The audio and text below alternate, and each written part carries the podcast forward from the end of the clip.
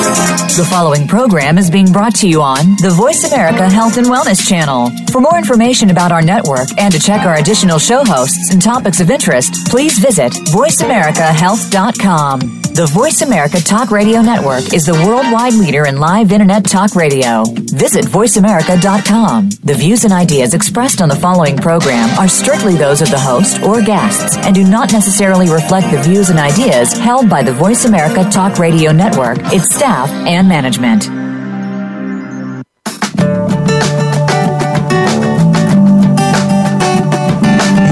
40% of people in their 40s and 50s have both an aging parent and a child under the age of 21. Caring for people in multiple generations demands time, love, attention, and more. Welcome to Caught Between Generations with your host, Dr. Meryl Griff. Our program will bring you the information you need as a family caregiver for everyone for whom you care, with guest experts and resources to help you keep sane and organized. Now, here is Dr. Meryl Griff. Welcome to Caught Between Generations. And as always, thank you so much for joining us. I know as a caregiver how busy and overwhelmed and often how stressed you are. So it really means a lot that you've decided to share your time with us today. So thank you.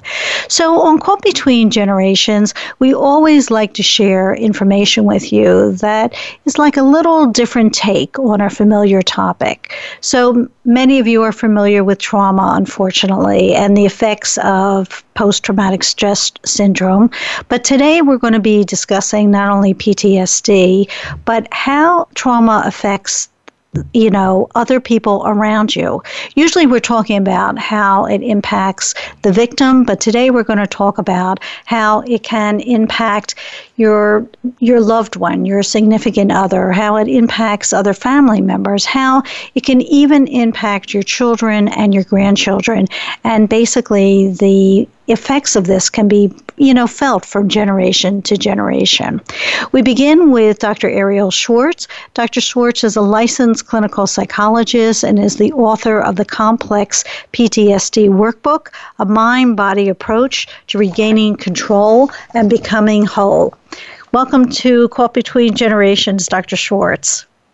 Oh, thank you so much for joining us. So, Dr. Schwartz, what actually is the difference between complex PTSD and traditional PTSD? That when we think of PTSD, most of us think about single incidents that happen, such as a car accident or um, a natural disaster.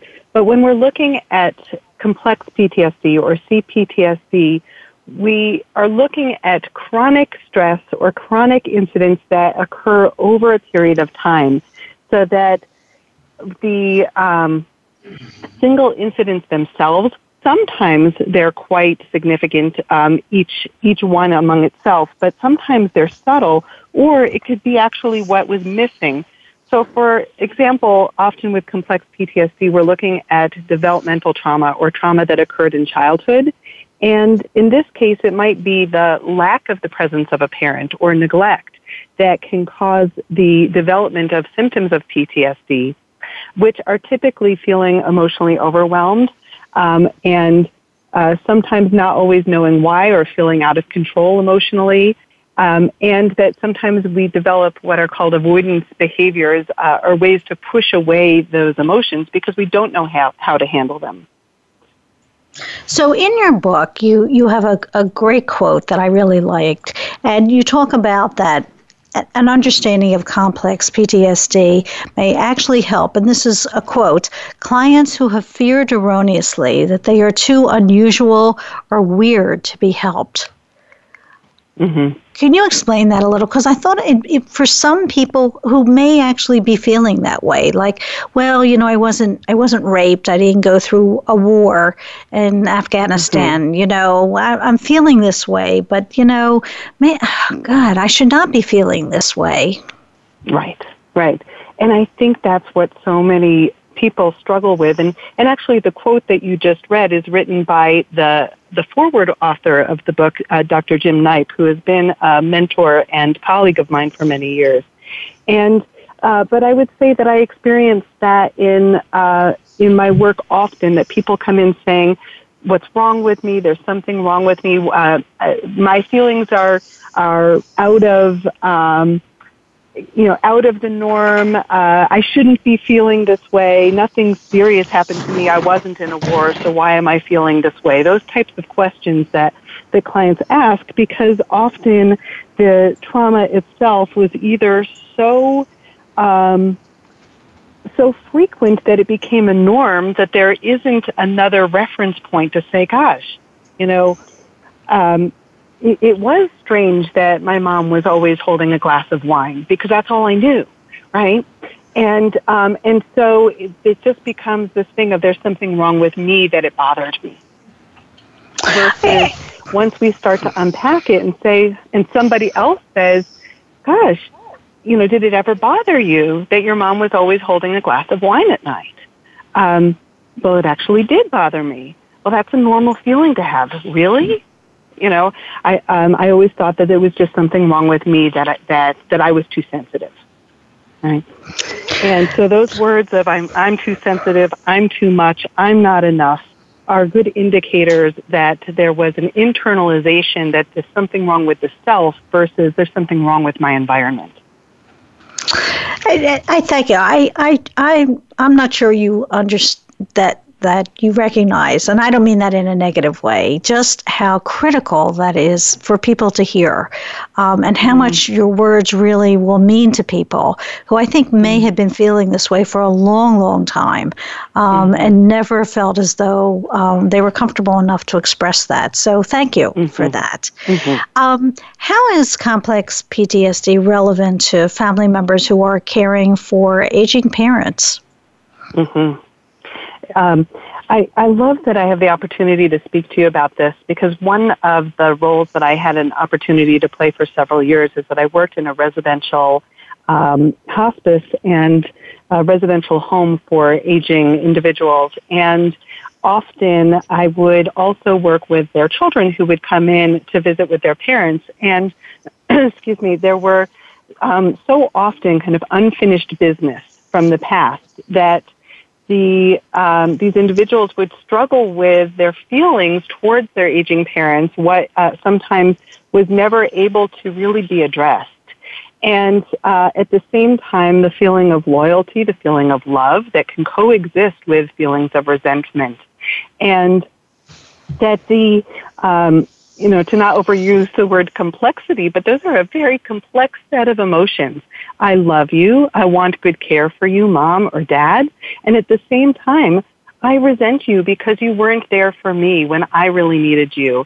And I don't know what to do with that. And, and I think that those feelings come up more frequently than many people want to admit. And I certainly saw it a lot in, in that role as, um, uh, working in that environment. And um, and sometimes it is possible to have very meaningful conversations that start to unpack the past um, with our parents and with, uh, you know, before, uh, as they're approaching that, that final phase of life. And sometimes it's not possible to have that conversation, in which case the, the adult child, uh, who's often caregiving for those parents, is burdened with now I'm the one stuck having to, to work through this all by myself.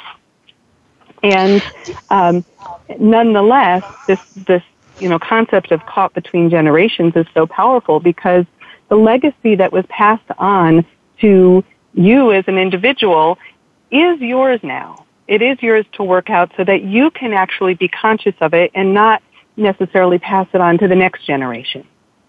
I, I see this frequently um, in our Sarah Care Adult Day centers where, you know, people are still you know, living with their adult parents sometimes. They've had to move them into their home or they've had to move into their home um, to care for them. And, and you're right, when there's been um, some type of abuse or neglect in the past, um, they feel very, very conflicted, and it's really difficult to deal with. Do you, do you have any specific recommendations or suggestions for how to handle this kind of situation? The you know, I, I am a huge fan of getting support, um, and that can look many different ways. You know, one way that it can look like for uh, the adult caregiver is to go into therapy and to have a place that is just for you where you can talk to someone who can really understand things from your point of view. And um, there are also wonderful support groups where this can, you know, you can realize that you're not alone in having some of those feelings of either um, unfinished grief or resentment um, or longing for to finally feel accepted by your parent, even though they really weren't capable of that. And so, in one way or another, I think that you know, you know, we it takes a village at every phase of life, and that we um, all need to feel like we have the people that hold us and that see us now, and that can recognize our hurts. Um, so that even if our biological parents were not able to provide that um, that witnessing and that holding ground for you as an adult, that you can find that somewhere, that you can have that reparative experience. We do talk a lot on the show about uh, the importance for caregivers to take care of themselves, to self care, because mm-hmm. otherwise they can't continue to take care of other people. So, do you have other um, suggestions for managing um, the stress that goes along with caregiving? Yeah. Um, one of the pieces that's in my book is the kind of guidance on how to develop your own self care plan. And I honestly think that so many caregivers are tempted to put themselves last, and that just like the metaphor of the oxygen mask on the airplane, we need to know how to um, take care of ourselves first so that we can be in that caregiving role without becoming martyred or feeling um, the buildup of resentment or allowing it to compromise our own mental or physical health. So a self-care plan actually a- asks you to literally design your week with yourself and your own self-care in mind. When are you going to go on a walk outside? When are you going to integrate a mindfulness practice? How does that map into your week? What kind of help do you need in order to fit that into your day? So that if you know that you have children to take care of, your parents to take care of, and you're working at the same time, how do you build in, even if it's five minutes three times a day, of a breathing practice? Or how do you get your kids involved with you in going outside to the park and making sure that you get that fresh air and you know get some time away? What what supports can you bring in? What respite services can you bring in so that you get a break and go get time with your partner or um, by yourself? And thank you. And so, uh, yeah, so part of it is time. And I would say that another piece is also knowing what those practices are that can reset your system in a very short amount of time.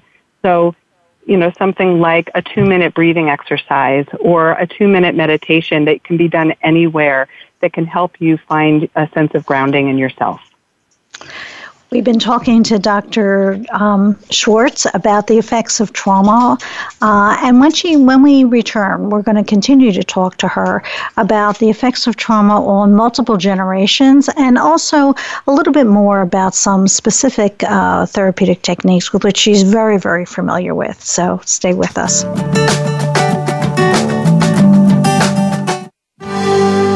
Your life, your health, your network.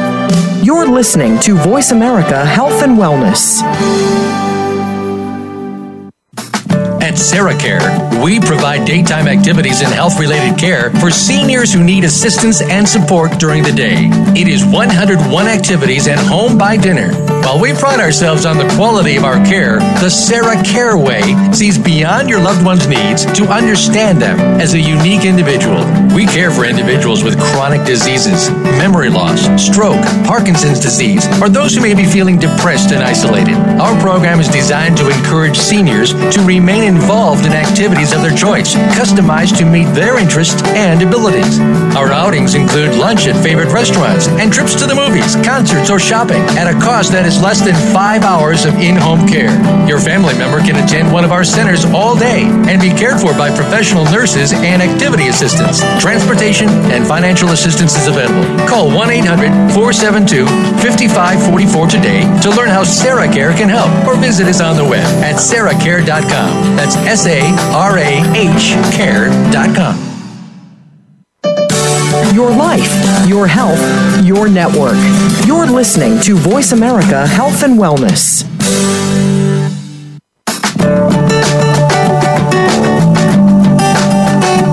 You are listening to Caught Between Generations. To reach our program today, please call 1 866 472 5792. That's 1 866 472 5792. You may also send an email to Dr. Merrill at caughtbetweengenerations.com. Now, back to the show. Welcome back to Caught Between Generations. I am Dr. Merrill, and I'm here with Dr. Arielle Schwartz, who is the author of the Complex PTSD Workbook, a mind body approach to regaining emotional control and becoming whole. So, before we left, we were beginning to talk a little bit um, about the effects of trauma, and I'm very, very interested in hearing about, and I'm going to use your technical term for this, which is transgenerational trauma, which is trauma that go, gets translated from one generation to another. Can you tell us more about that? Sure. So, the understanding of transgenerational trauma is that the research shows that adults who have PTSD and become parents, if they have not resolved the trauma of their own history, their children are more likely to be predisposed. So if they don't, if the child never experiences a trauma, they're not going to be born with post-traumatic stress syndrome. However, those children, upon trauma exposure, have a greater likelihood of developing post-traumatic stress syndrome than children whose parents did not have PTSD.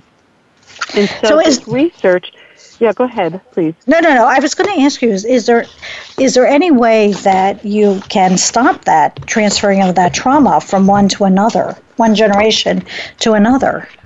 Yes.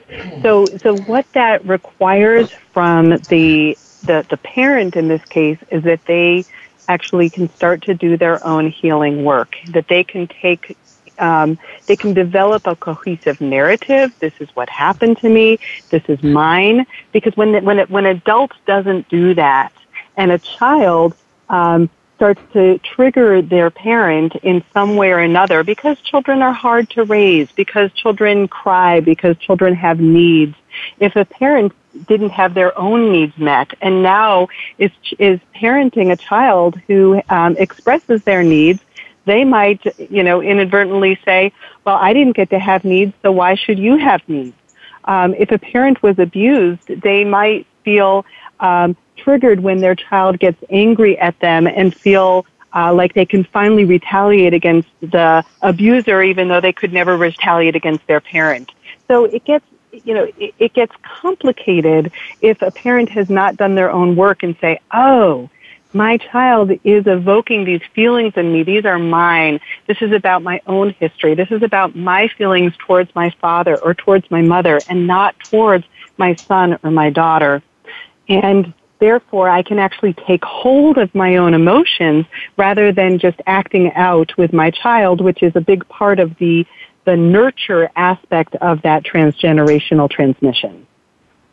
You know, many, many years ago, I did a lot of work with uh, an organization called Parents Anonymous, um, mm-hmm. and which is for people who have abused their children or or or fear that they may abuse their children because they've been abused mm-hmm. themselves.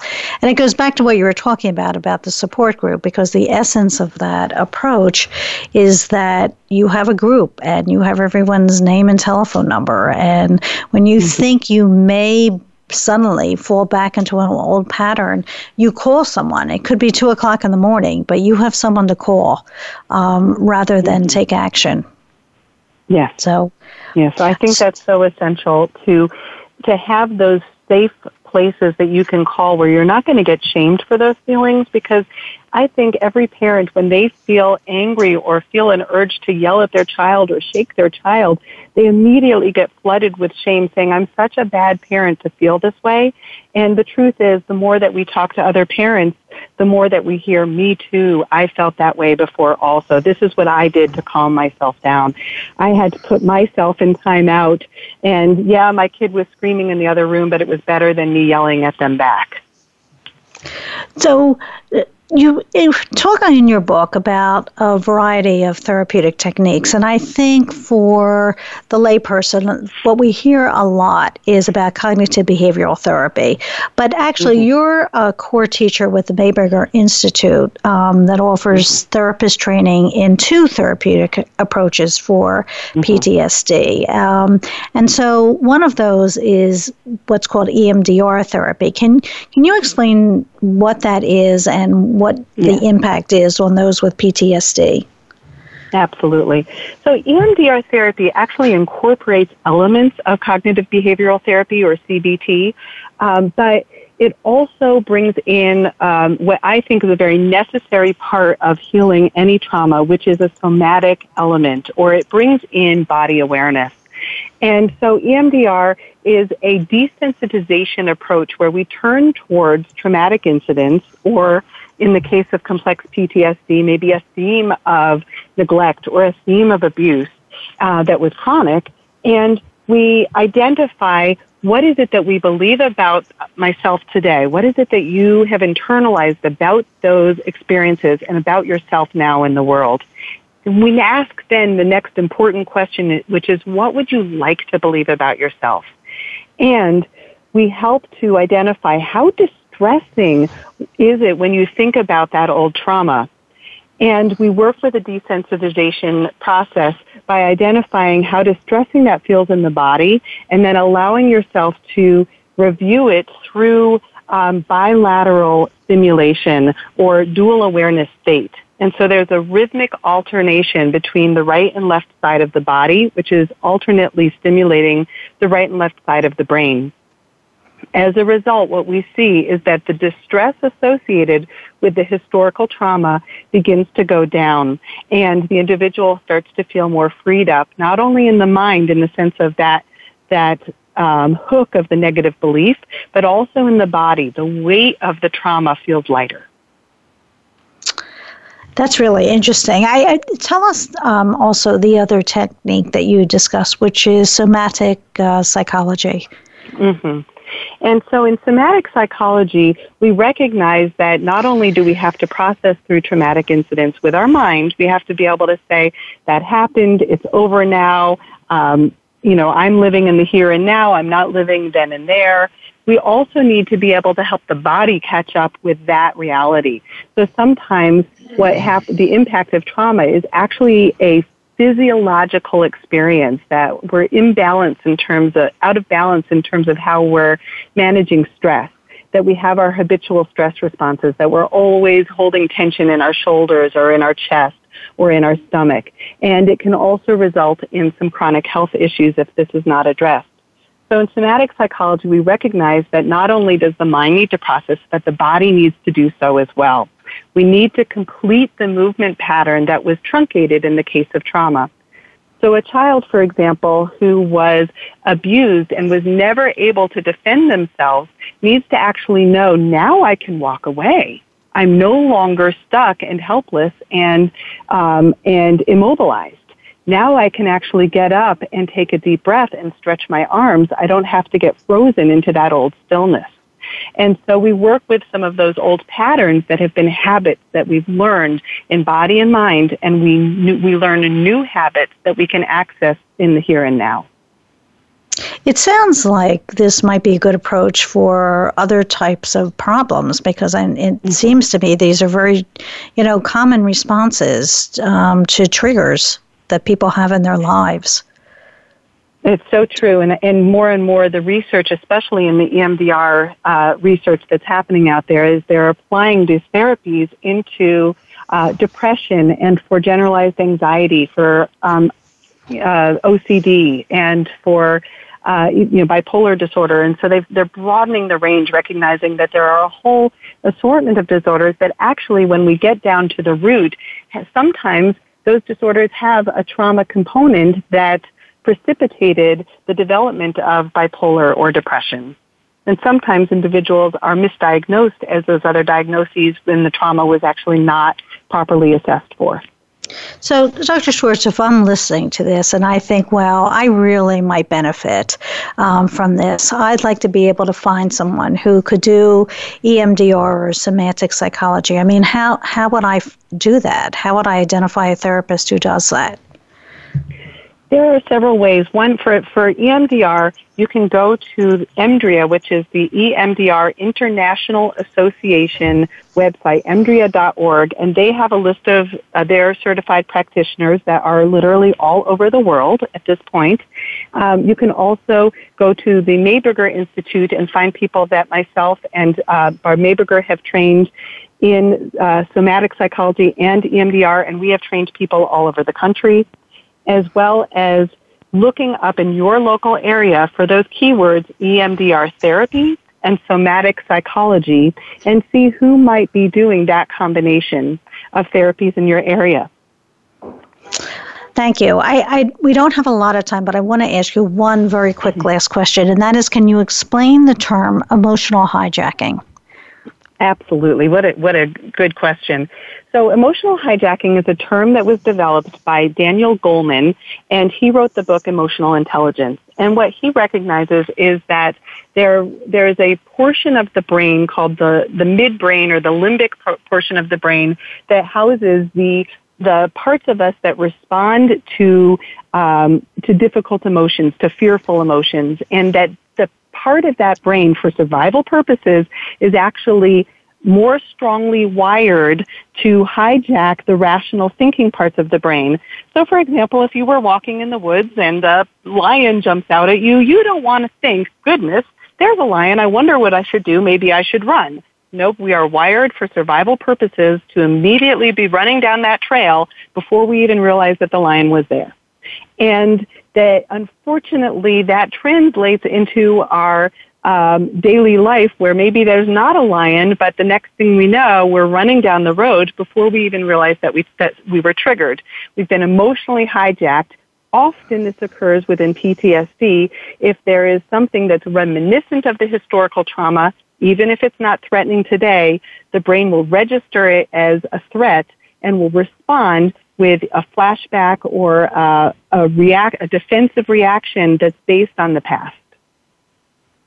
Dr. Schwartz, I have a question for you, and I don't mean to give you trauma or PTSD, um, but I have I have more questions for you. Do you think you be might be willing to stay with us for a little bit longer today?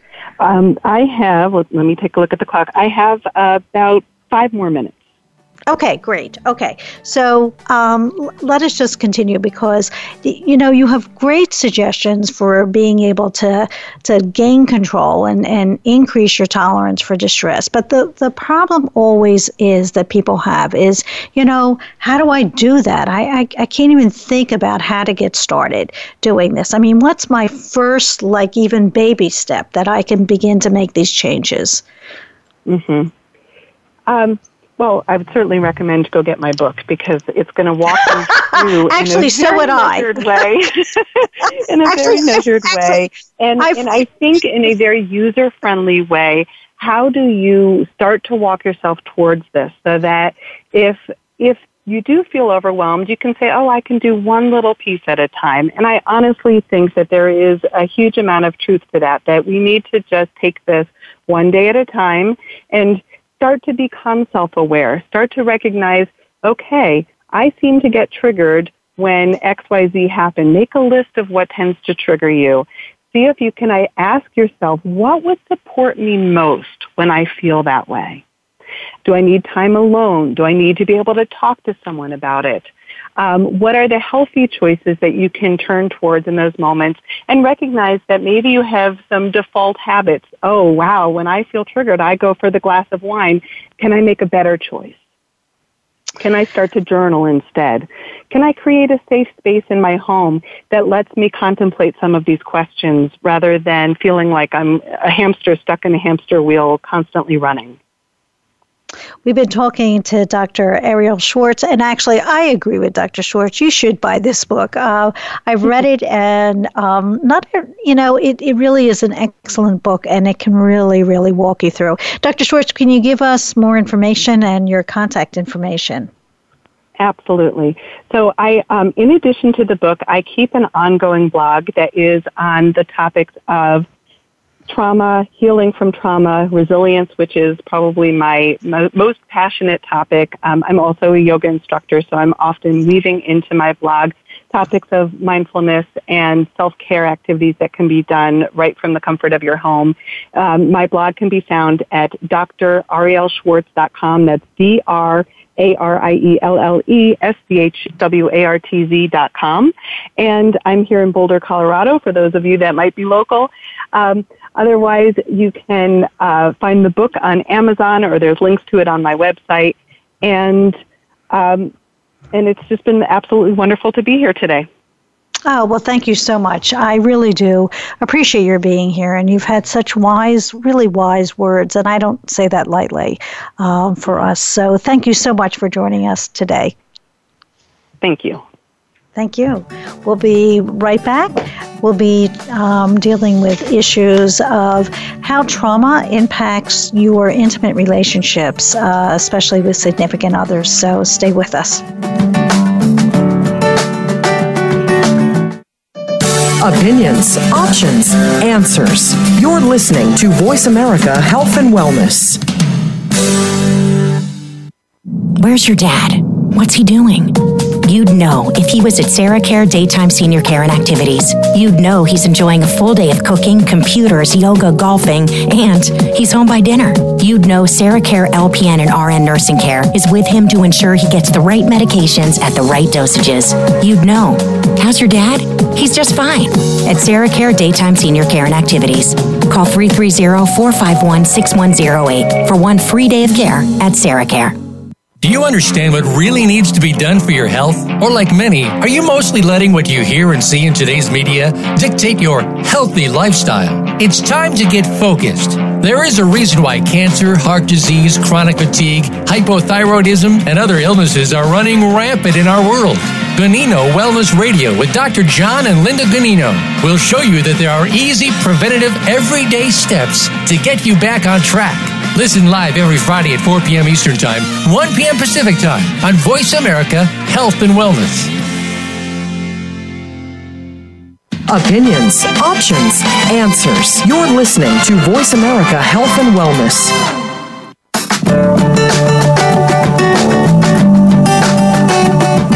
Are listening to Caught Between Generations. To reach our program today, please call 1 866 472 5792.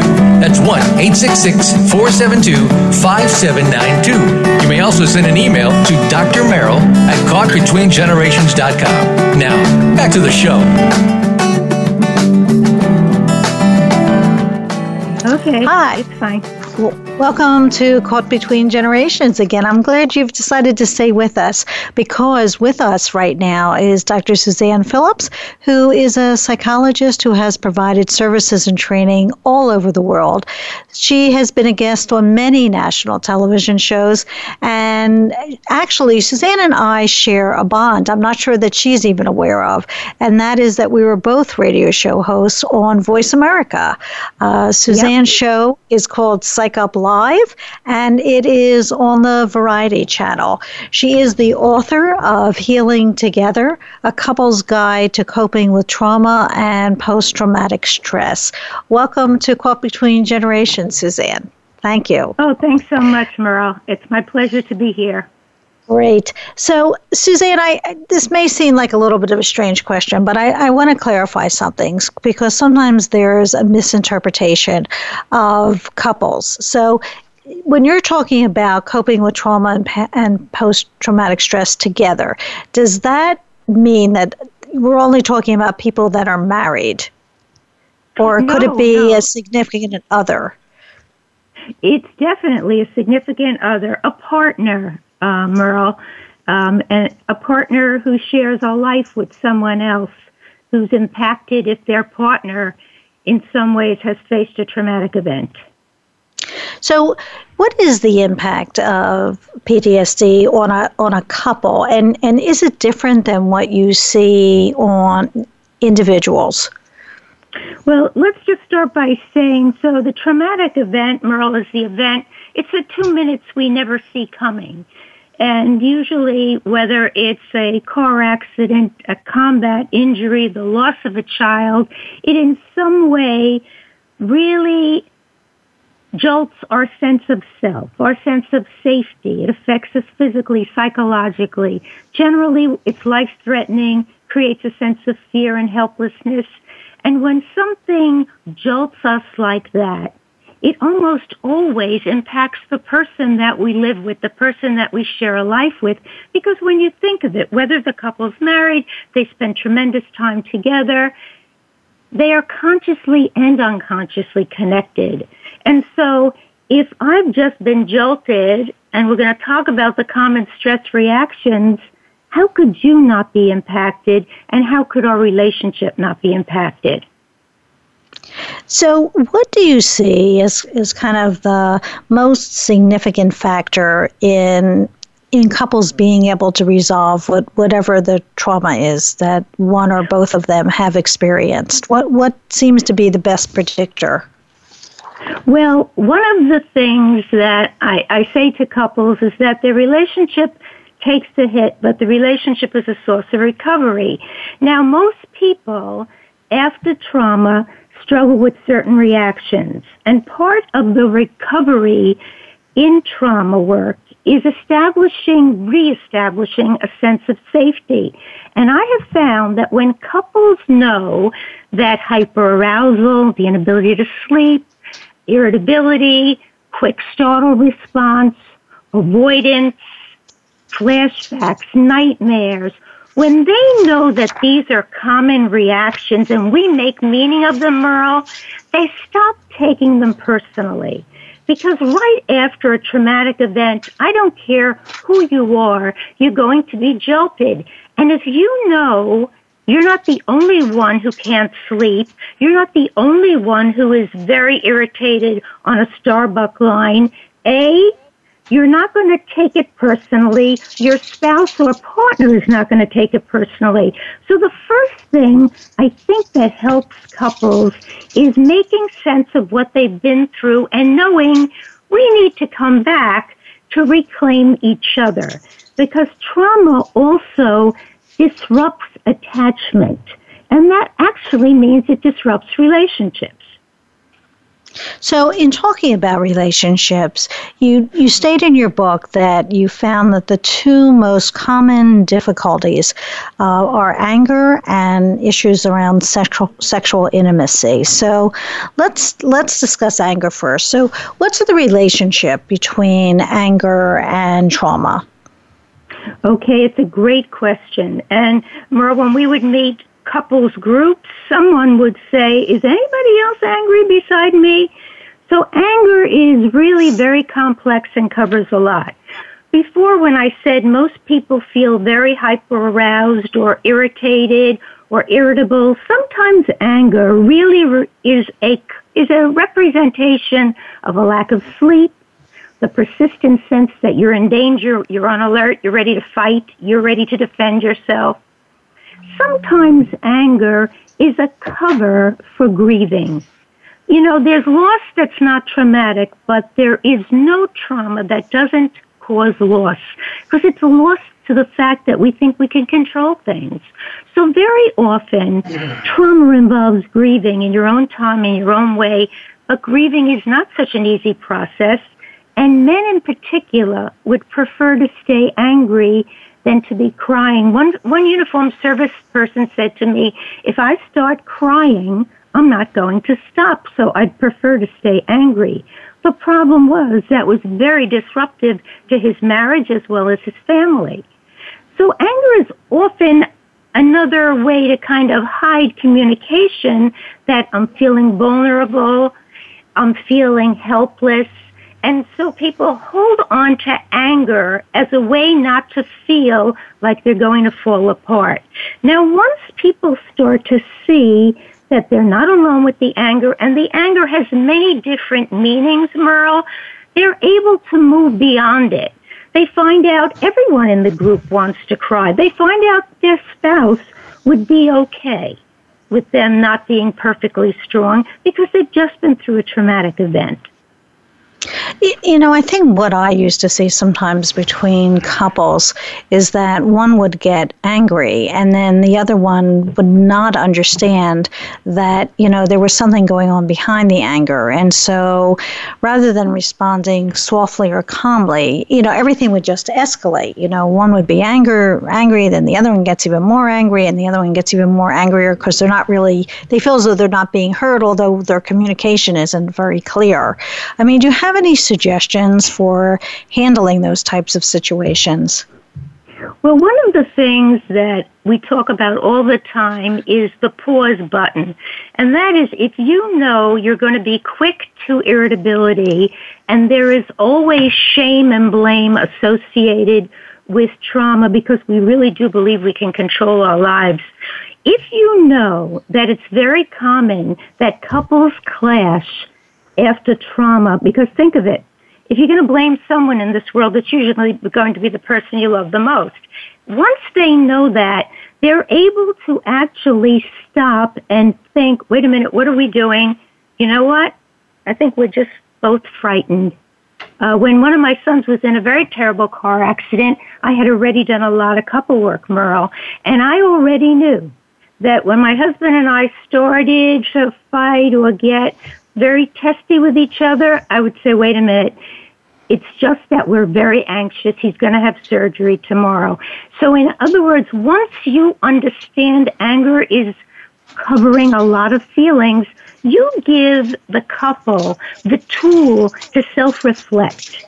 And the other thing I say to couples is when you feel like you just can't stop fighting, stop talking and go do something together you both always loved.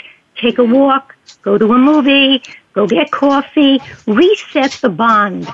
Because you're not going to move out of that angry back and forth because you're stuck in it. So I'm all about people really resetting the bond because that's the resource we want them to draw upon.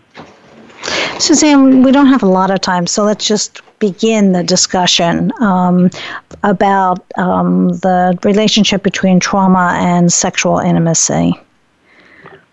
Well, when you think about it, it makes perfect sense that traumatic events to one or both partners would affect their intimacy.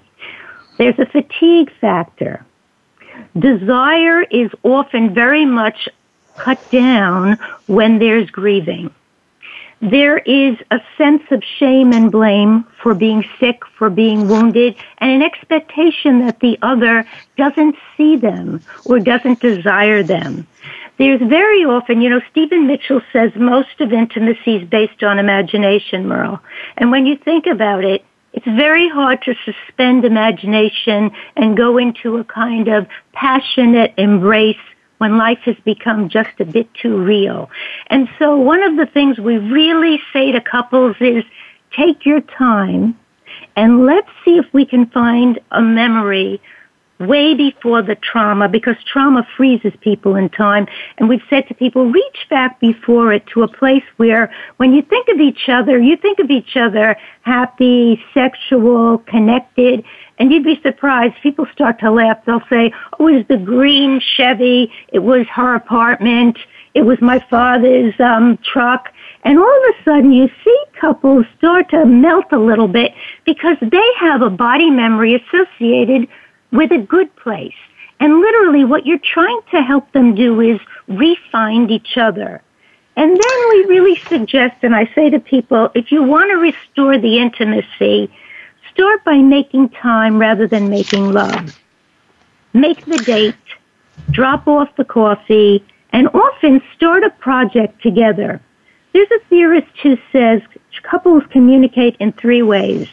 One way is they do something together, then they communicate empathically, and then they start to actually touch each other. Now think about it. In every movie where a couple's left on a deserted island, they build the rowboat together. Pretty soon they're intimately sharing their life, and by the end of the movie, their arms around each other. So what we're saying to couples is you need the intimacy because you have to replace the assault of trauma, whether it meant illness, whether it meant loss, with the connection you share. Now, sometimes someone's really ill. They're not going to be able to be sexual. But you know what I found, Merle, that when people share a desire, that actually is very connecting. If someone's able to hold someone's hand, even in a hospital room, and say, you know, you're the only person I would ever really want to be with, that's lovemaking. It may be stored out verbally, it may mean the touch of the hand, but the expression of mutual desire when you've been through a lot together is really very, very valuable. You have something you describe in your book. I, I love this term. It's called partner care. And um, you talk about partner care and strategies for different types of issues. We've been talking about anger and sexual intimacy, but you talk about partner care for sleeping issues. I mean, sleeping issues is a big problem we talk about a lot, um, especially on this show, because it's a problem caregivers have anyway, um, even without trauma. So, what does partner care really mean, and what's its relevance to um, sleeping issues? Well, sometimes we call it psycho- couple psychological first aid. I think the first piece is not to be judgmental of the partner.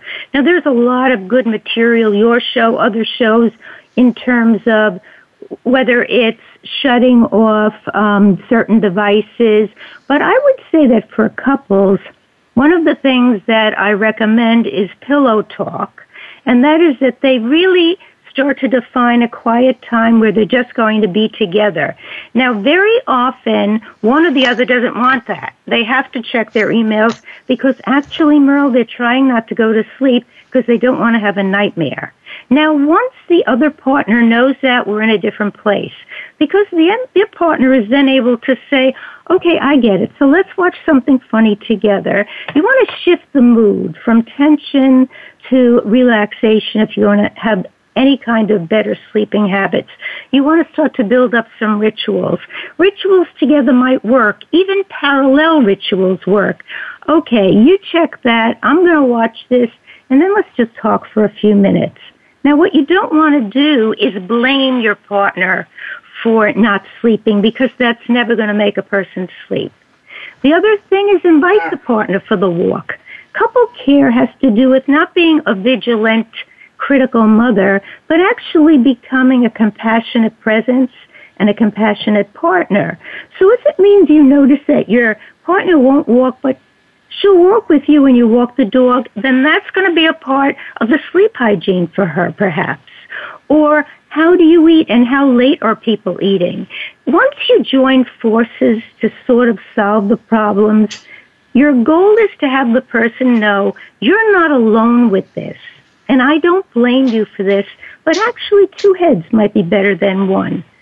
So it's more of, also it can be taking over something that's been really plaguing the other. After trauma, there's often a cognitive fog so that the person can't do the billing. Well, if the other starts to realize she's not done the bills, or he's not done the bills, maybe he can't think straight. Just to say, you know what? I'm taking over the bills. And I'm also taking over this you deal with that. If you can actually help the person with their needs, that's a very big help often to sleep worry, the type of thing that gets us up at night. So Suzanne, often, go ahead. No, I, go ahead. Go, go ahead. I'm sorry. No, go ahead. I was going to say very often you become really a team member. The other thing I would have said is you remind the person of what they used to do before that really regulated their stress on a daily basis because that's very connected with sleep. What happens, though, in situations where the trauma has happened um, to both people? So either they've lost a child or they've been through uh, a natural disaster, or a hurricane, or a tornado together. Um, what happens in those situations then? How do you help each other? Well, actually, I think one of the best things you do is recognize that people heal in community and you reach out for more helpers. That is, if you've both been through it, you re- really might need community groups. I think one of the reasons after 9-11, Merle, that we had such success with couple groups is because couples saw and heard from other people. At one point, we put spouses with, each, with different spouses, men with someone else's wives, wives with someone else's husbands, and amazing things happened.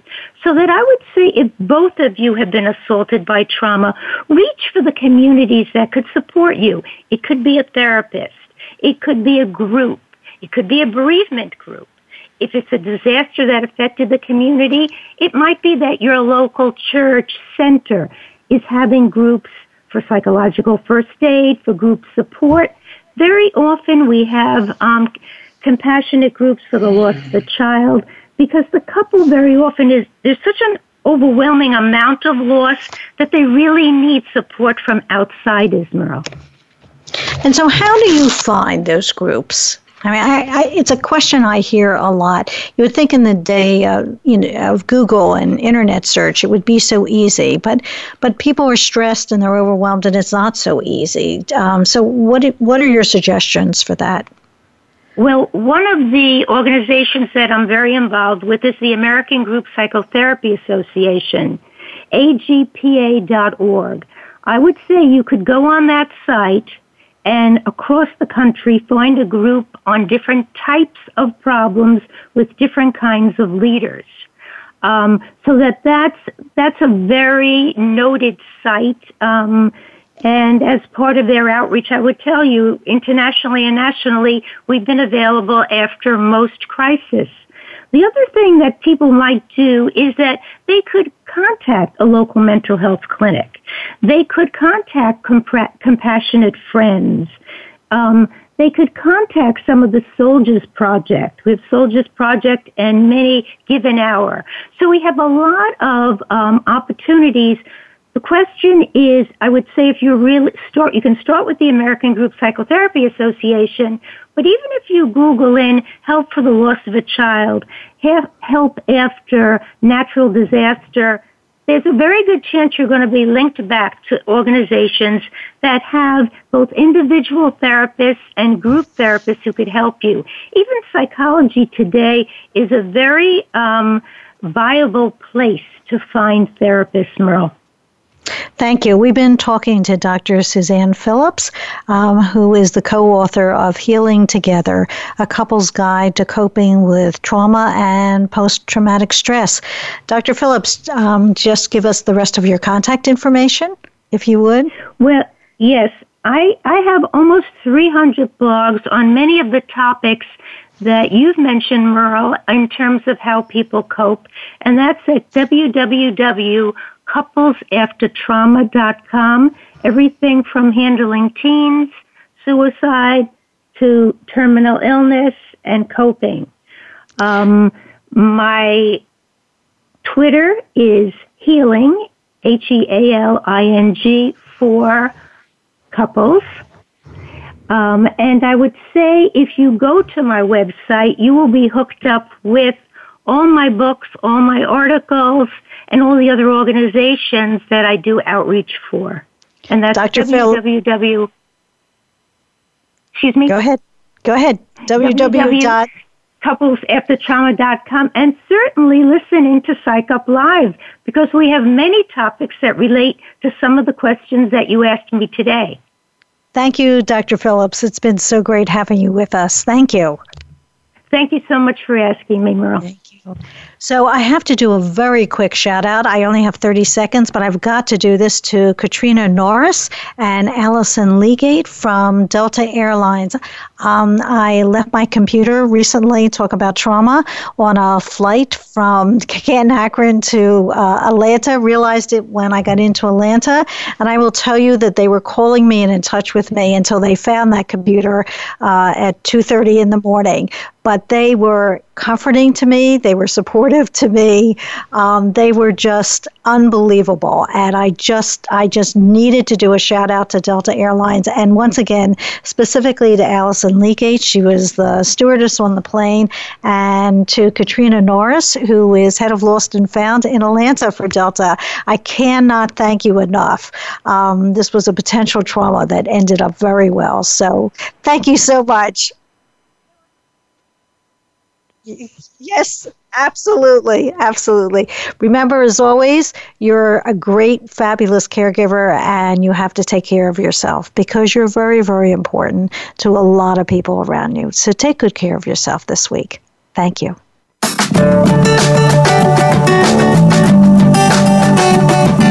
Thank you for tuning in to Caught Between Generations with Dr. Merle Griff. Our program is live every Thursday at 3 p.m. Eastern Time, 12 noon Pacific Time on the Voice America Health and Wellness Channel. We hope to see you here next week.